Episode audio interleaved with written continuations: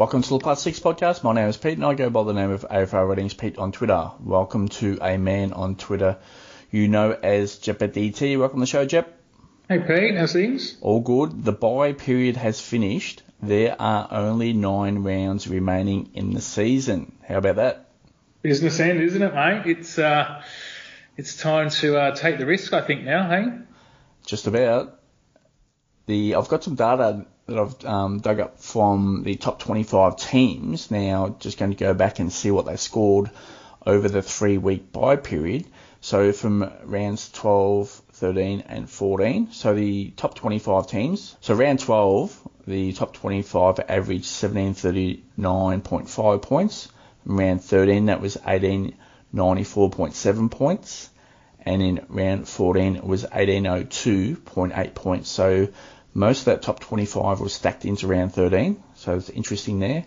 So the average out of the top 25 for the three week period was 5,437 points, and that equates to an average of 1,812.3 points. Um, just some high scores there over uh, the top 25. So in round 12, the highest score was 1895 out of the top 25 teams in round 13, the highest score was 2060. Amazing. Cool.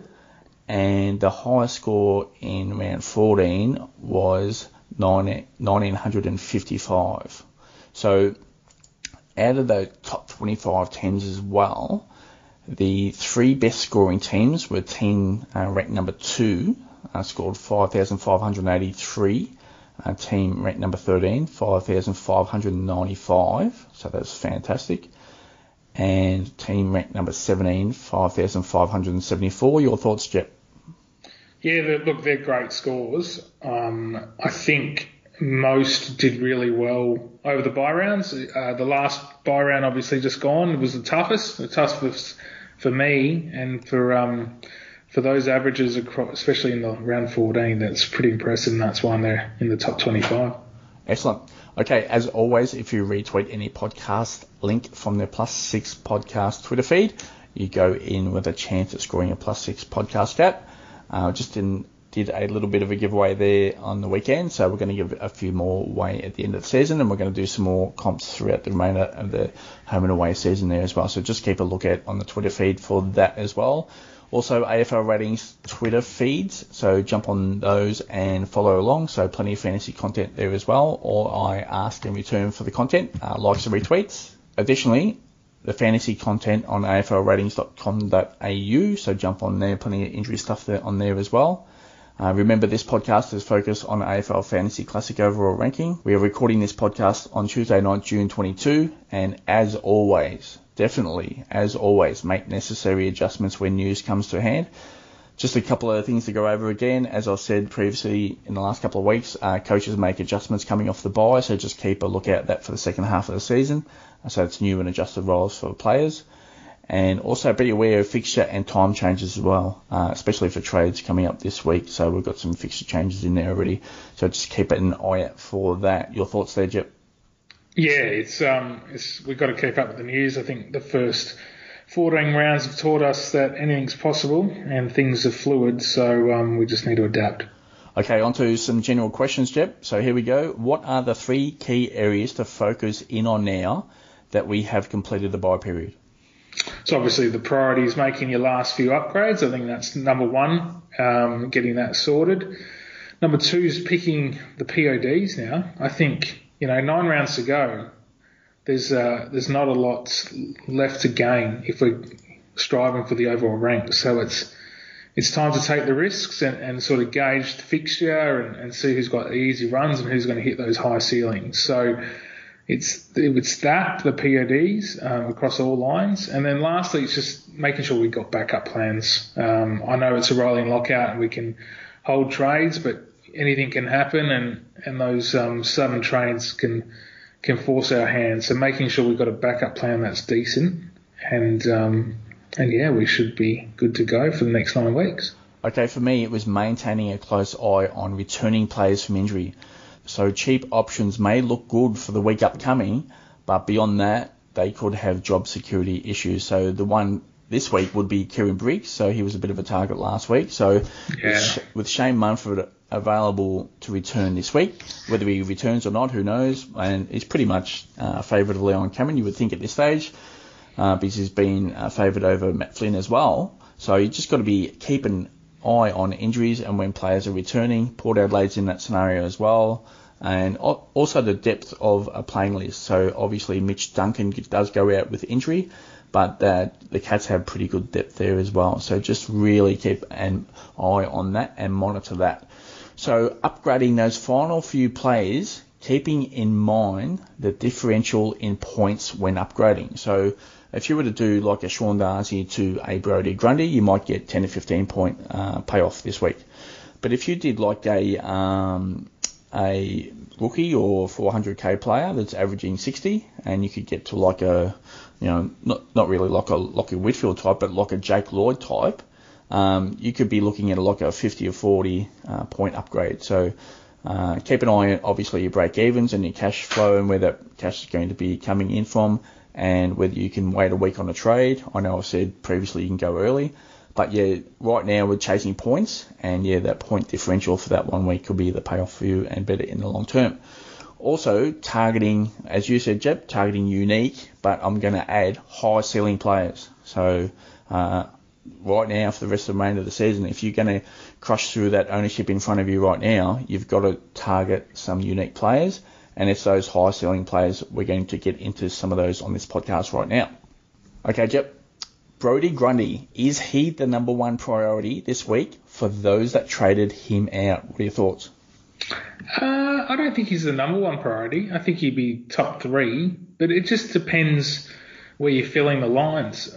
Many's going to have Amartey as an R2 or in their forward line, and I think Amartey's shown us that he can dominate in the air and take those marks and get the plus sixes, kick a couple of goals. So he'd be you'd be set with that um, on field. But obviously, if Amartey's your last rook on field, you, you look to upgrade. So Grundy, I think Grundy's going to do the break will do wonders for him as a bigger fellow and.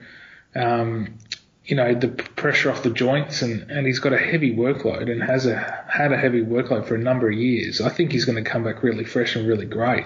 Um, Sean Darcy's not a great tap ruckman. He does only average 25. I think Grundy's going to get get him there and um, score pretty well. He's obviously a bit more mobile than Sean Darcy. So, um, look, if I could do it, and I, have got other issues to sort of iron out, I would. Um, but yeah, it's not. There's a lot of choices this week, and, and Grundy's still pretty expensive. So for me, it's based on what your number two and three option is. So if you've got other issues to deal with, you maybe you can wait a week or two on Grundy. However, the FOMO with not having Grundy is going to it's going to get very very real very very quickly. So if he bangs off a 130 140 uh, this week against Fremantle, man, it, it's going to be a monster target. And not only that, um, he's a low owned player right now, and he's a high ceiling player. So um, the low owned, I've talked a lot about ownership, and this definitely is a low owned player, and he's obviously pretty much in that number one, number two ruck uh, situation there. So just on that ruck situation there as well, could you have this towards the end of the season? You have Gawn and Grundy R1, R2. Could you have Darcy in the forward line as well? Could you be could you be rolling with that towards the end of the year, Jep? Yeah, I, I likely will be rolling with that. Um, you know, Darcy scares me a little bit with his injury history and likelihood, but you know, you can't die wondering here now. I, I still think Darcy's a top six forward, so mm. and Grundy and Gawn are obviously the top two rucks. So yeah, I think that's a very likely scenario for many. Okay, on to Sam Walsh. As I said early in the year, I said he could be the one that be targeted for a tag. Now he's had yeah. some he's had some run withs this year. But on the weekend, we've seen Matt DeBoer apply a very hard tag, and we've seen what sort of floor Sam Walsh does have, and it's pretty poor. So, what can we re- expect for the remainder of the season? Your thoughts? Oh, look, disappointing. Um, he, he, we, we know what he can do, and he can bounce back, and he's got a high work rate, and he's a proud fella and of his football club, and the club need him. But you know the way Carlton are going, they didn't help him out at all. he's probably a lone ranger there. It's it might be an uphill battle for him to get back to the, you know, the hundred plus scores we know he can score. So the concerning from, thing for me, Jep, was that David Teague got in that press conference post game and he said he tried to move Sam Walsh around. That's not what you do. You, obviously, the old Mick, Mick Malthouse theory was that, you know, with Ben Cousins, and I heard this on radio on the weekend, is that you know, Cousins got a tag early in his career and he was shut down. And, and Malthouse said, no, he's got to learn that because he's going to get that for these next 200 games. Yeah. So pretty much Walsh could be in that scenario. But David Teague came out in his press conference and he said exactly the opposite of what Mick Malthouse did. And we're talking, this is like a long time ago, but Malthouse said, man, he's got to play it. He's got to learn to deal with it. And, and David Teague said, yeah, we moved him around. But the, ta- the, the tag or the cooler role, as per Adam Simpson, it could be on for the remainder of the season maybe not really hard, but man, they shut out Sam Walsh and they pretty much shut down Carlton. Like, the Blues were okay in, in patches, but they were pretty much non-existent on the weekend again. So his points floor isn't sustainable for his price for the remainder of the year. So if he's targeted for the remainder of the season, man, i would be getting the hell out of there, and I'll be getting the hell out of there very quickly. What are you thinking there? Yeah, it's um, and these are the calls because Walsh is highly owned. You, you got to make the call now, or, or, back yourself in for the rest of the year. In my opinion, um, you can't sort of half-ass it and then trade him out in two weeks. You got to make these hard calls. Um, you know, those that live on, you know, that want to be a bit different because I think the majority will hold given what Carlton's run is coming up. Um, but yeah, I think trading him could uh, could pay dividends for to gain rank for sure. So another player that's in question here at the moment is Scott Pendlebury. So he started in midfield early in the season for the Magpies.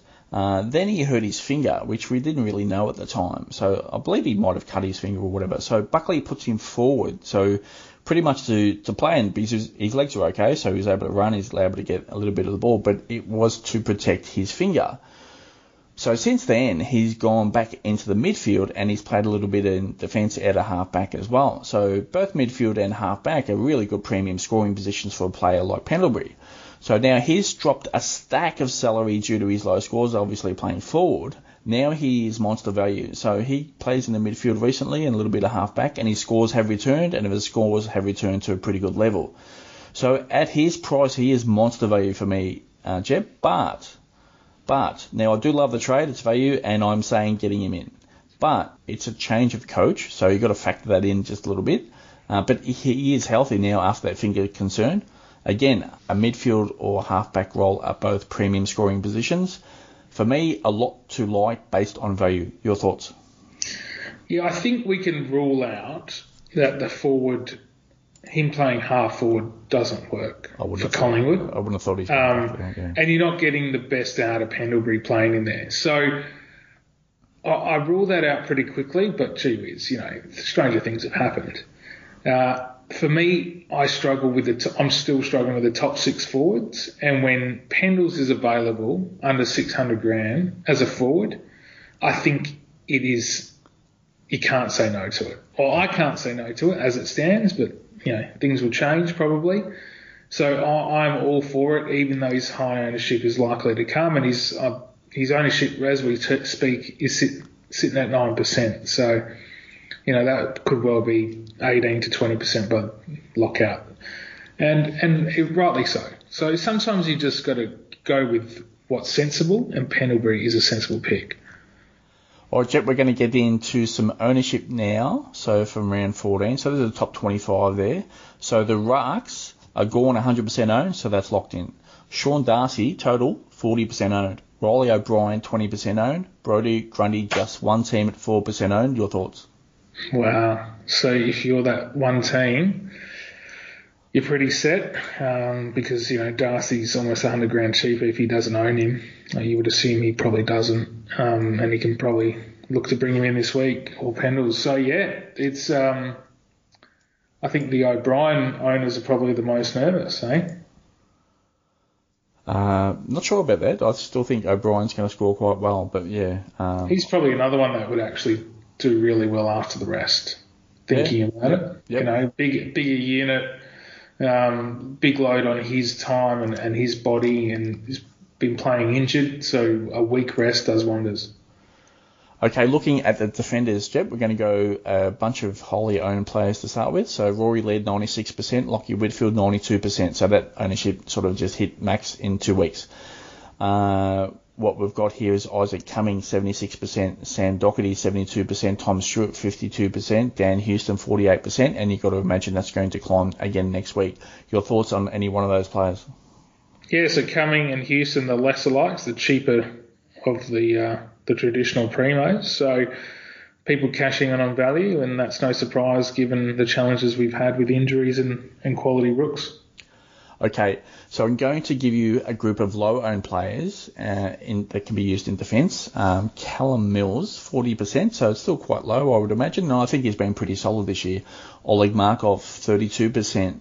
Jayden Short, 24%. Jordan Ridley, a little bit of action there from Ridley in, on the weekend. He's at 20%. Jake Lloyd, one of the uh, regulars at, uh, for defence in AFL fantasy. It's 20% only, and Nick Haynes did see some ownership spike there on the weekend. So it's gone up to 16%. I would imagine there as well for this week that would spike a little bit. Your thoughts on any one of those plays that you like? Um, I think, yeah, Mills is the one with the role, and hopefully Jake Lloyd. I still have belief in Jake Lloyd, even though he's been somewhat below the step to start the season, or halfway through the season. So those are the two for me.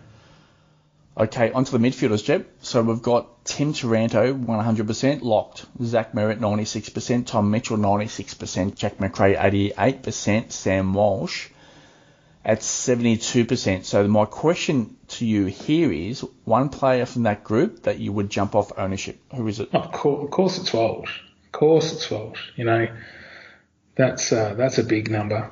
Um, and hopefully some of the coaches in the top 25 are listening and, and we're probably enforcing their, their trade choices here because it makes yeah that makes total sense. It makes total sense in that scenario, especially if you're around 20th or in the teens. I think yeah you take definitely take the pun. You've basically got to live and die that by that decision and, and, and trade him out and see if he can climb rank. Okay, some low owned. I agree, with you on that Walsh on that uh, just that one player out of that group there. So just onto some low owned midfielders to target. So Darcy Parish 40%, Lachie Neale 24% did see an increase on the weekend from when he returned after the bye. So Andrew Brayshaw 20%, Ollie Wines fantastic this year uh, 20%. Marcus Bontempelli, same boat as Wines, 16%. Callan Ward struggled a little bit, 12%. Jack Steele, high ceiling player, just at 12%. Brad Crouch on fire recently, 12%. Jack Crisp, 20%. Patrick Cripps, a little bit of action there pre-bye that he was okay, 12%. Jarryd Lyons, high ceiling player, 12%. Andrew Gaff, he was one of our favourites early in the year but he's volatile scoring 8%, and Touk Miller, just one coach, 4% owned. I'll add three more there for you, Jep, 0% ownership, top 25. Clayton Oliver, 0. Cam Guthrie, 0. Ben Keays, 0. All high ceiling type players. Give me a couple that you like there. Yeah, Oliver, I definitely think, again, going into the business end of the season where Melbourne want to be, they want to finish top two, so for sure. I love Touk Miller. I'm a Touk Miller owner, and I think the standards he set um, for his team, he's a natural leader, um, and that's going to continue. You know, he's all Australian at this point. Uh, they're the two for me that, um, and ironically, I own both of them. So, yeah, they'd be the two I'd be targeting. Yeah, there'd be about eight there that I could target quite easily if I wanted to flip my midfield. Yeah. But but Touk Miller for sure. Uh, I reckon he's bulletproof almost at this stage.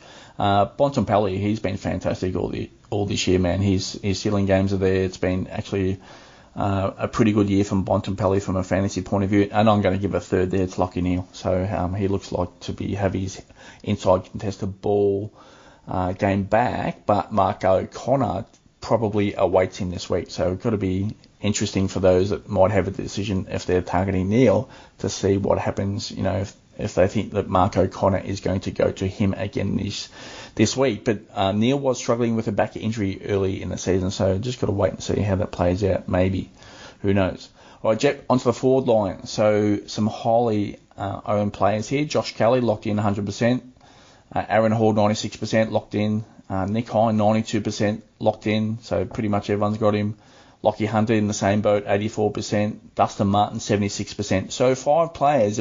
So pretty much the top five, uh, the top 25 have decided those five players are locked in. So, but yeah. my question to you is, name one player who that you would jump off ownership. Who is it? It's Dustin Martin because of the tag he attracts and the attention he attracts, and I, I can he Dusty can be lazy in games, so I, I would jump off Dusty in that instance. Um, if I have another choice, it'd be Hind as well because you know that throwing him half forward obviously it didn't happen against Hawthorn, but if if um, Rutten's going to mix the magnets around, he could uh, he could suffer. Three premierships, th- three Norm Smith medals, uh, one Brownlow medal, and yeah, okay. Yeah, no, look, I, it sounds crazy, but I stand by that comment because he, I just found him lazy in games, and the again, maybe a rest will do him wonders too. Who knows? And you know, Richmond have always peaked at the right time in the last three years, four years. So, um, but he just looks, yeah, he just looks a little step step lazy for me, and um, it's hard to score people forget how hard it is to score three figures in AFL fantasy, and you really got to accumulate. Mm-hmm. And I have found that this year Dusty in the midfield has not been utilised as much as we've known him to be in the past. Uh, the one player that I would jump off there would probably be uh, Nick Hind. So uh, 92% ownership there. So obviously he's had a fantastic year for the Bombers, coming back playing in that half back role. But yeah, he'd be one player that if I was going to jump off ownership there, that'd be that'd be it. All right, Jep, I'm going to go into some low-owned players to target. So Jack Ziebell, uh, big ceiling game from him last week. Obviously, now the the most important thing there for that game for Ziebell last week was that the Lions had 68 inside 50s. The Kangaroos only had 44. So the in, inside differential was monster. And then all of a sudden, Zach, Jack Ziebell has plenty of kick, kick outs or kick ins, however you want to define it uh, and scores quite large. So he's at 12%. Steele Sidebottom. I'm still not sure on Sidebottom there, uh, but he's averaging quite well recently, 8%. Patrick Dangerfield, haven't seen that much of a fantasy game since his return from injury at 4%. Now, a couple of 0% there is Scott Pendlebury. We have mentioned him previously. And also Dane Zorko, I'm going to throw in here. I did say early in the year, which was correct, and he did say on the radio pre-game that he was dealing with his Achilles injury, but give him uh, some time off. And he's had an extra week because he was suspended last week, so he, he's had a couple of weeks to freshen up. And he's actually been in very good form this year. So if you're really looking for that extra point of difference there, Zorko would be one I would start to target there as well. So Jep, who are your thoughts? Yeah, Zorko for sure. Um, like him, I uh, definitely still like Pendles as we've discussed earlier. So, uh, yeah, the forward options we keep it simple. I think Zorko, I would love to get Zorko in this week, but just can't make it work. Um, and those with a bit more cash and, and you know, um, thinking that the majority will go Pendles this week, given his price. Maybe if you want to be a bit different, a bit sneaky, you go Zorko mm. if you got the cash, and and hopefully Pendles is uh, you know below 100 or below 90, and you might gain a bit there. All right, Jep. So, who are your top five targets for round 15? So, just assuming uh, that you don't own any. So, uh, if you've got them, you can still say them as a target. So, who are your top five? So, it'd be Grundy. Yep. Pendlebury. Mm-hmm. Darcy. Mm-hmm. Um, uh, Lyons. Sorry. Yep. Jarryd Lyons. And Bontempelli. I have Touk Miller, Marcus Bontempelli, Jack Steele, Dane Zorko, Brodie Grundy. So interesting there. There you go. Look, it, the high ceiling players is what I'm all about, and yeah, Touk Miller is one that just misses out. Again, love him. Um, Oliver was the other one I thought of. People, a lot of people would be off Oliver after what he, you know, he dished up an 80 odd against Collingwood. So making those calls this week when, when not many are going to is, is where you might climb a little bit. So the issue is just on that and targeting high ceiling players, they're not cheap. So uh, it could take a couple of weeks to extract enough cash to upgrade to these types. What do you think in there, Jep? Yeah, and that's that was kind of my theory during the bye rounds. Um, to get to a Touk Miller is a lot easier in a three trade week than it is in a two trade week, isn't it? So I brought in over the bye rounds, I brought in Touk and Parish amongst others, and Taranto was the third. And they're all very expensive players, but you could basically kiss those chances goodbye in a two um, two trade round. So that was my theory behind the madness. Yes, I've gone on expensive players, but I've gone expensive players with very high ceiling, and I'm basically banking on uh, a lot of coaches not having them ahead of me, all of, them, but they all got to perform in the same week, don't they? So we'll see how it pans out. Um, high risk, high reward, still value elsewhere, um, and that's where you you can tick a lot of boxes and sort of stem the tide with with your um, with your scores and, and getting your balanced um, team with no with no rooks and, and no underperforming you know mid prices or premiums as well for that matter. And then you can play with it. You know, I'm really looking forward in three weeks, two weeks for me to really start saying, oh, okay, let's get a bit funky here and potentially trade out a Jack Macrae as hypothetically, and, and, I'm not saying it could happen, but you look at those options and look at everyone's matchup, who might get a tag, you know. If if you had a full team of premiers this week, do you trade a Josh Kelly with his ankle concern? That kind of thing. So can't wait for that. Um, and I think the sooner we all get to that point where we have the luxury trade rounds, um, the better we'll do in rank and overall rank. All right, we'll get on to those value players in a minute, but first we're going to target some uh, break evens, so negative break evens this week. So I'm just going to run you through the group Jep. So Joel Amartey for the Swans minus 29, Luke Foley minus 24, Luke Edwards minus 23. Now a heap of players coming back to the West Coast. We'll get into that in a minute. Uh, Ned Reeves could be back in town, uh, minus 21. Uh, Jon Ceglar wasn't as good last week, so I would imagine Reeves at some stage is going to get another look in that Hawthorn team. Um, Max Lynch, you would think, would make way for Brodie Grundy, minus 10. Nick Bryan looks like he's on the outer. Sam Draper has returned at Essendon. Uh, Josh Treacy actually still at uh, minus 3, so he might be one there to target, but Taberner looks like he's going to return and Kieran Briggs looks like he's under instant pressure with Shane Mumford returning, but we'll see how that plays out as far as selection goes. So minus three there on Briggs. So just a thought or two on any one of those players, Jep. Yeah, just the the main two is Amartey and Foley. I still believe Foley is going to pick ahead of Nelson in the Eagles 22. I could be wrong, but that's the way I see it. And then Amartey's the no-brainer, um, given what he's given to the Swans in his two games or three games already. So um, yeah, they're the two we need to target. So the, one more special mention here is uh, John Newcombe. So he had a monster amount of tackles in on debut, so 14 of those. But when those tackles dried up, so did his uh, scoring ability, and obviously uh, he didn't record that many disposals on the weekend. So he's now break even has jumped to seven. So hopefully we get a decent return from Newcombe this week. Jep, what are you thinking? Yeah, I, I expect him to bounce back. Um, he just didn't look at himself like, well, he didn't look like the way he was against Sydney with that tenacity and that hunger. So, yeah, who knows? Maybe he's a bit flat, a bit tired. Um, yeah, he's hoping for a big one this weekend.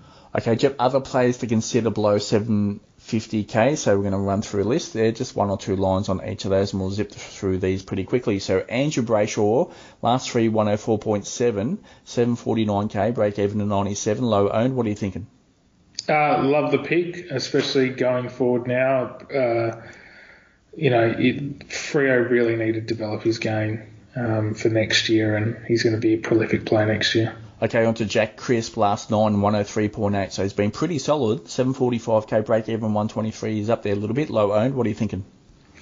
Yeah, I'm not worried about a role change with Crisp at all, so I think he's still a safe bet. Okay, Brad Crouch, last three, 123.3 has shown a ceiling game. I quite like him a lot. 744k, break even of 78, which you pretty much should be making money this week. So still low owned, Jep. What are you thinking? Yeah, the thing concerning with Crouch is he'll play well if the team plays well. So St Kilda in the bottom eight, you'd think they'd have their challenges winning games from here on in. So it's a no from me. Christian Petracca, 104 0.5 from his last two. Season average 106.5, 739k, 103 break even, low own. So he was pretty big last year, Jep. But he's pretty much low own this year, and everyone's jumped off. But uh, here's a, definitely a unique there available. Yeah, and he's a sneaky sort of pick, isn't he? Um, especially against Essendon this week, I can see him doing pretty well. Lachie Neale, uh, big target last week, so round 14 he scores 111. Obviously had his injury issues earlier this year, and he's at 728k break even of 115 low owned. But uh, Mark O'Connor could be a chance to go to him this week. So let's let's sort of focus in on the remainder of the season rather than this week. I like him as a long term pick. What are you thinking? Um, I thought the conditions really suited the style of game that Lachie Neale plays, and I'd be hesitant to trade him in over the next couple. I would like another couple of weeks, so I might sit on the fence on him. Okay. On to Jake Lloyd. So obviously the Swans have changed their game style this year. They've been more uh, efficient moving the ball forward rather than holding the ball across halfback, where Lloyd has seen a lot of plus sixes over his career. So his season average is 98.9, um, 722k, break even on 116, which is around about where he averages anyway. So low owned. I actually think he's a pretty good target here. Jep, what are you thinking? Yeah, I still think so too. I um I, I back him in, and he's hopefully over the break the Swans have identified that he needs the ball a little more. Sam Docherty, last three, 90.3, so a bit of a decline here from Docherty, 722k, break even to 120, so it's jumping up there. And high ownership, Jep, is this one player also that we need to jump off potentially? I, yeah, I'm not, I've not been a Docherty fan um, for various reasons. He's a fantastic player and all the rest of it, but from a fantasy thing, I think in defence, we've got way better options. Andrew Gaff, 84.8 from his last four, so big decline. So 708k now, so he's getting into that value range, but break even at 132. Maybe we can wait a one or two weeks to make sure he drops down around about 650k range, so low ownership, Jep. Um, could he be a target again soon? He'll he'll improve with with Shuey and Kelly coming back he, he's actually people may not have realised how much inside mid he's played, and the fella can't lay a tackle to almost save his life um, sometimes. So a little bit lost, and I, I expect big scores out of him now that the cavalry's back for, for West Coast. So watch this space. So remember Luke Shuey came into that team and he started to target Gaff. Remember that was the big game. Yeah. It was the throw the, the potato chips on the ground and he just went yeah. crazy. Remember that's what you did. Oh, I, Absolutely, my so, friend. So you put that experience back into the team, and all of a sudden they start to target Gaff. So we are we going to see that for the remainder of the year? I, I think we are. Maybe not straight away because the Bulldogs are a high possession team. Um, but I think long term and the way the Eagles want to play, uh, Gaff will be coming back in for form. And as soon as he bottoms out, there'll be a lot of coaches jumping on him. Trust me. So that's just a, a bit of a recall there. That I remember that game. Obviously, we both remember. It. We both had Gaff, mm-hmm. but it's just that senior experience and that trust to know that that's my player. I'm going to him all the time. So that's where Gaff and Shuey and, and Yeo and all these players could sort of gel together again. And obviously, uh, Gaff can hit those ceiling games again. You're thinking again? Yeah, agree. T- totally agree. I think um, he's going to surprise many but um, and and he'll be more accustomed to the outside role that he's used to instead of the inside role. Gaff doesn't score as well, weirdly, playing as an inside mid, and it's just because of his tackle numbers. Okay, on to Tom Stewart now. Season high in round four and even 121. He was fantastic last week. 705k break even 93. Medium ownership. Jep, I like him. What are you thinking? Yeah, he was really good. Um, people have been pumping up his tyres after his performance on the weekend, and rightly so.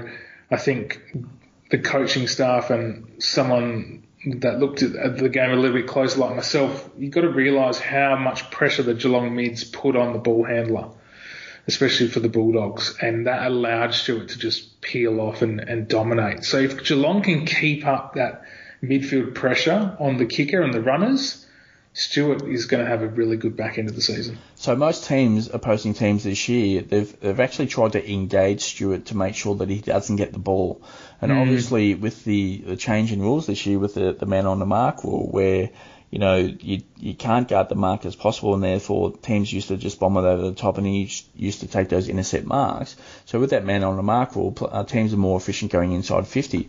So uh, combine that, therefore Stewart hasn't seen that many ceiling games. But yeah, on the weekend that he was uh, highly influential. So if we get some of those games to finish out the year, he should be a pretty good target there. Okay, on to the next one, Jy Simpkin. So his last three is at 112.3. Now he has had high midfield usage at centre bounces all year for the Kangaroos, and he's starting to get his fantasy game together. I like him. 700k break even of 80, low own. Jepper, you're thinking? Yeah, Jed Anderson might um, come back in a couple of weeks. That throws things a bit, but generally uh, in my head, I'm trying to stay away from the prolific midfielders of the lesser teams. Okay, on to Steele's Sidebottom last five, 96.8. He's actually been quite solid, Jep. Not 684k, break even of 103, low owned. What are you thinking? Oh, he's. I'm just nervous about him, I suppose. For, Me too. It's just the injury. You know, I can just see him pulling a calf or a quad or a soft, any soft tissue. So, yeah, no, I, I can't do it yet. Yeah, trust not there really the Sidebottom, and he's 18 there, so if you're a bit of an ageist there, it's a good excuse to get off. Okay, on to Patrick Cripps, last five, 97.4, 663k, 100 break even, low owned. Um, I, I, think it's okay to target him, but I think there are uh, a lot of other value players about. Jep, what are you thinking? Well, you know, you compare Pendles to Cripps, which would you prefer? It's obviously Pendles. So there's a lot ahead of Cripps. Again, Carlton not in great shape, so you, you would avoid, I think.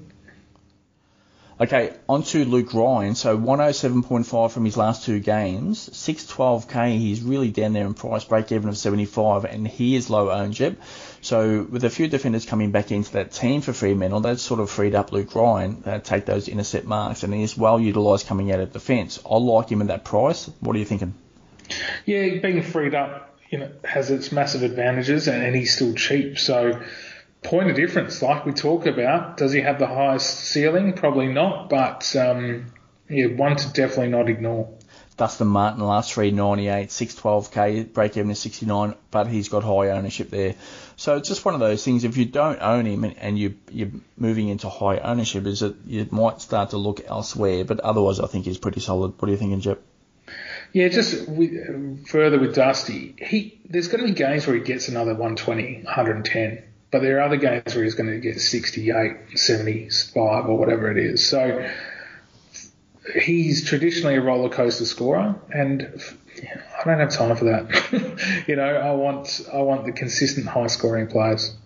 Okay, Riley O'Brien last three ninety nine point seven, so he's still really cheap there, Jep. So he's at six oh three k, and break even obviously is low at sixty five, so low ownership there as well. What are you thinking, Jep? I still like him.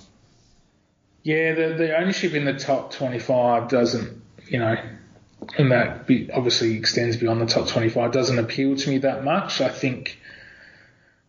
Yeah, I just don't want to muck around and go straight to Grundy, but that might be lazy. Being different is sometimes my preference, and that would be picking a Riley O'Brien, wouldn't it?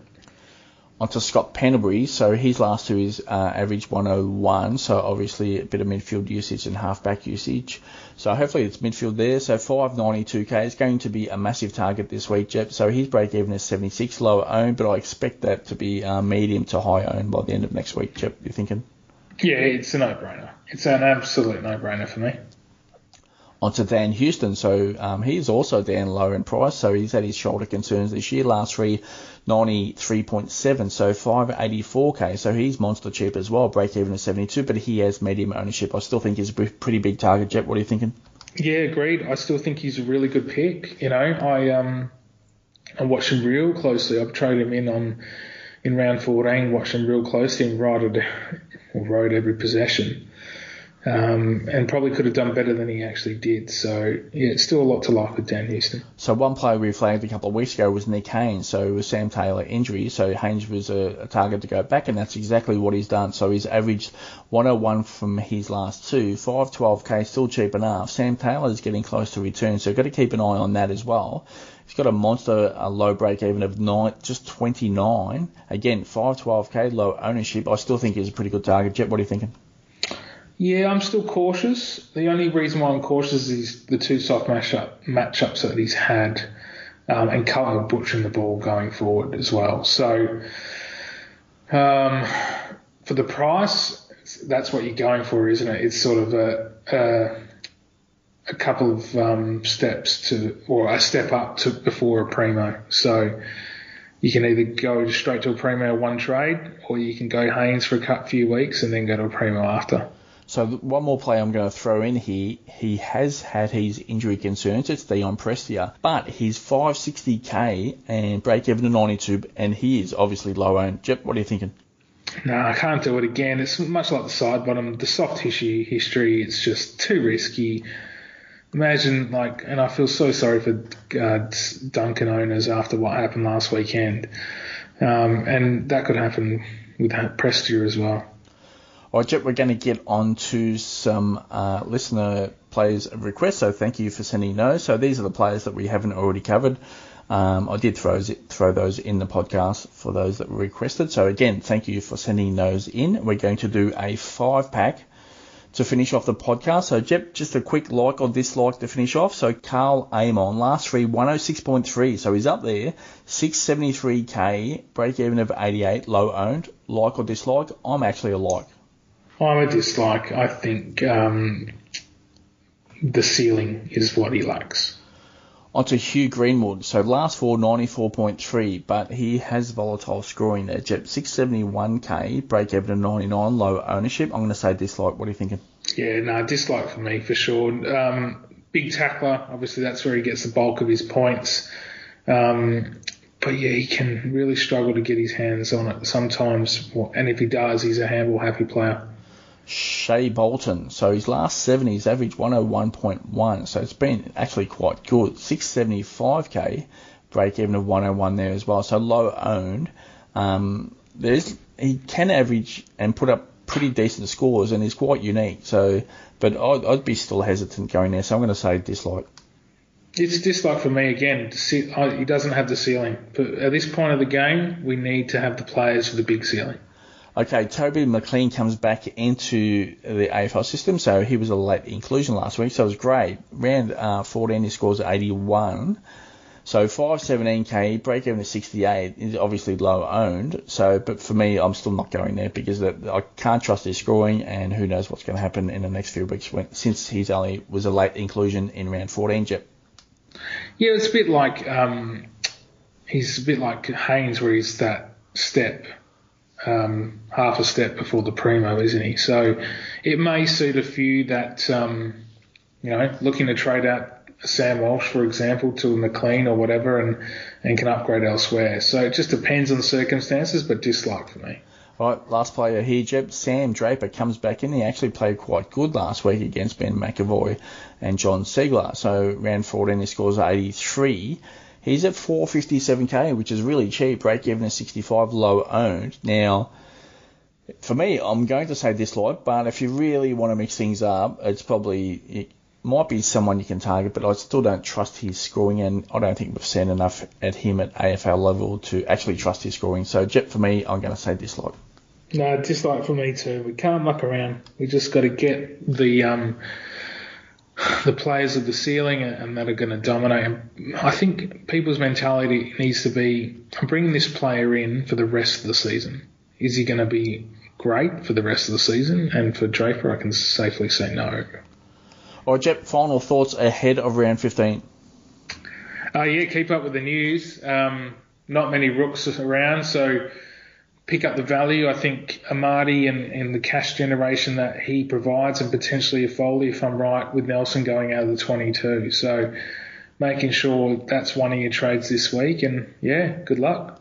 Yeah, just be smart in your decision making. Obviously, keep in mind your trades ahead. So start to plan ahead in a two by two trade scenario. So uh, just keep an eye out for that. Yeah, and FOMO is going to be real um, with a few players to hit out the remainder of the season, especially with potentially Brodie Grundy coming out really quickly, Jep. Yeah, good, great, 100%. All right, guys, uh, thanks for listening in. Uh, that's it for episode 95. Thanks for tuning in. Thanks, guys.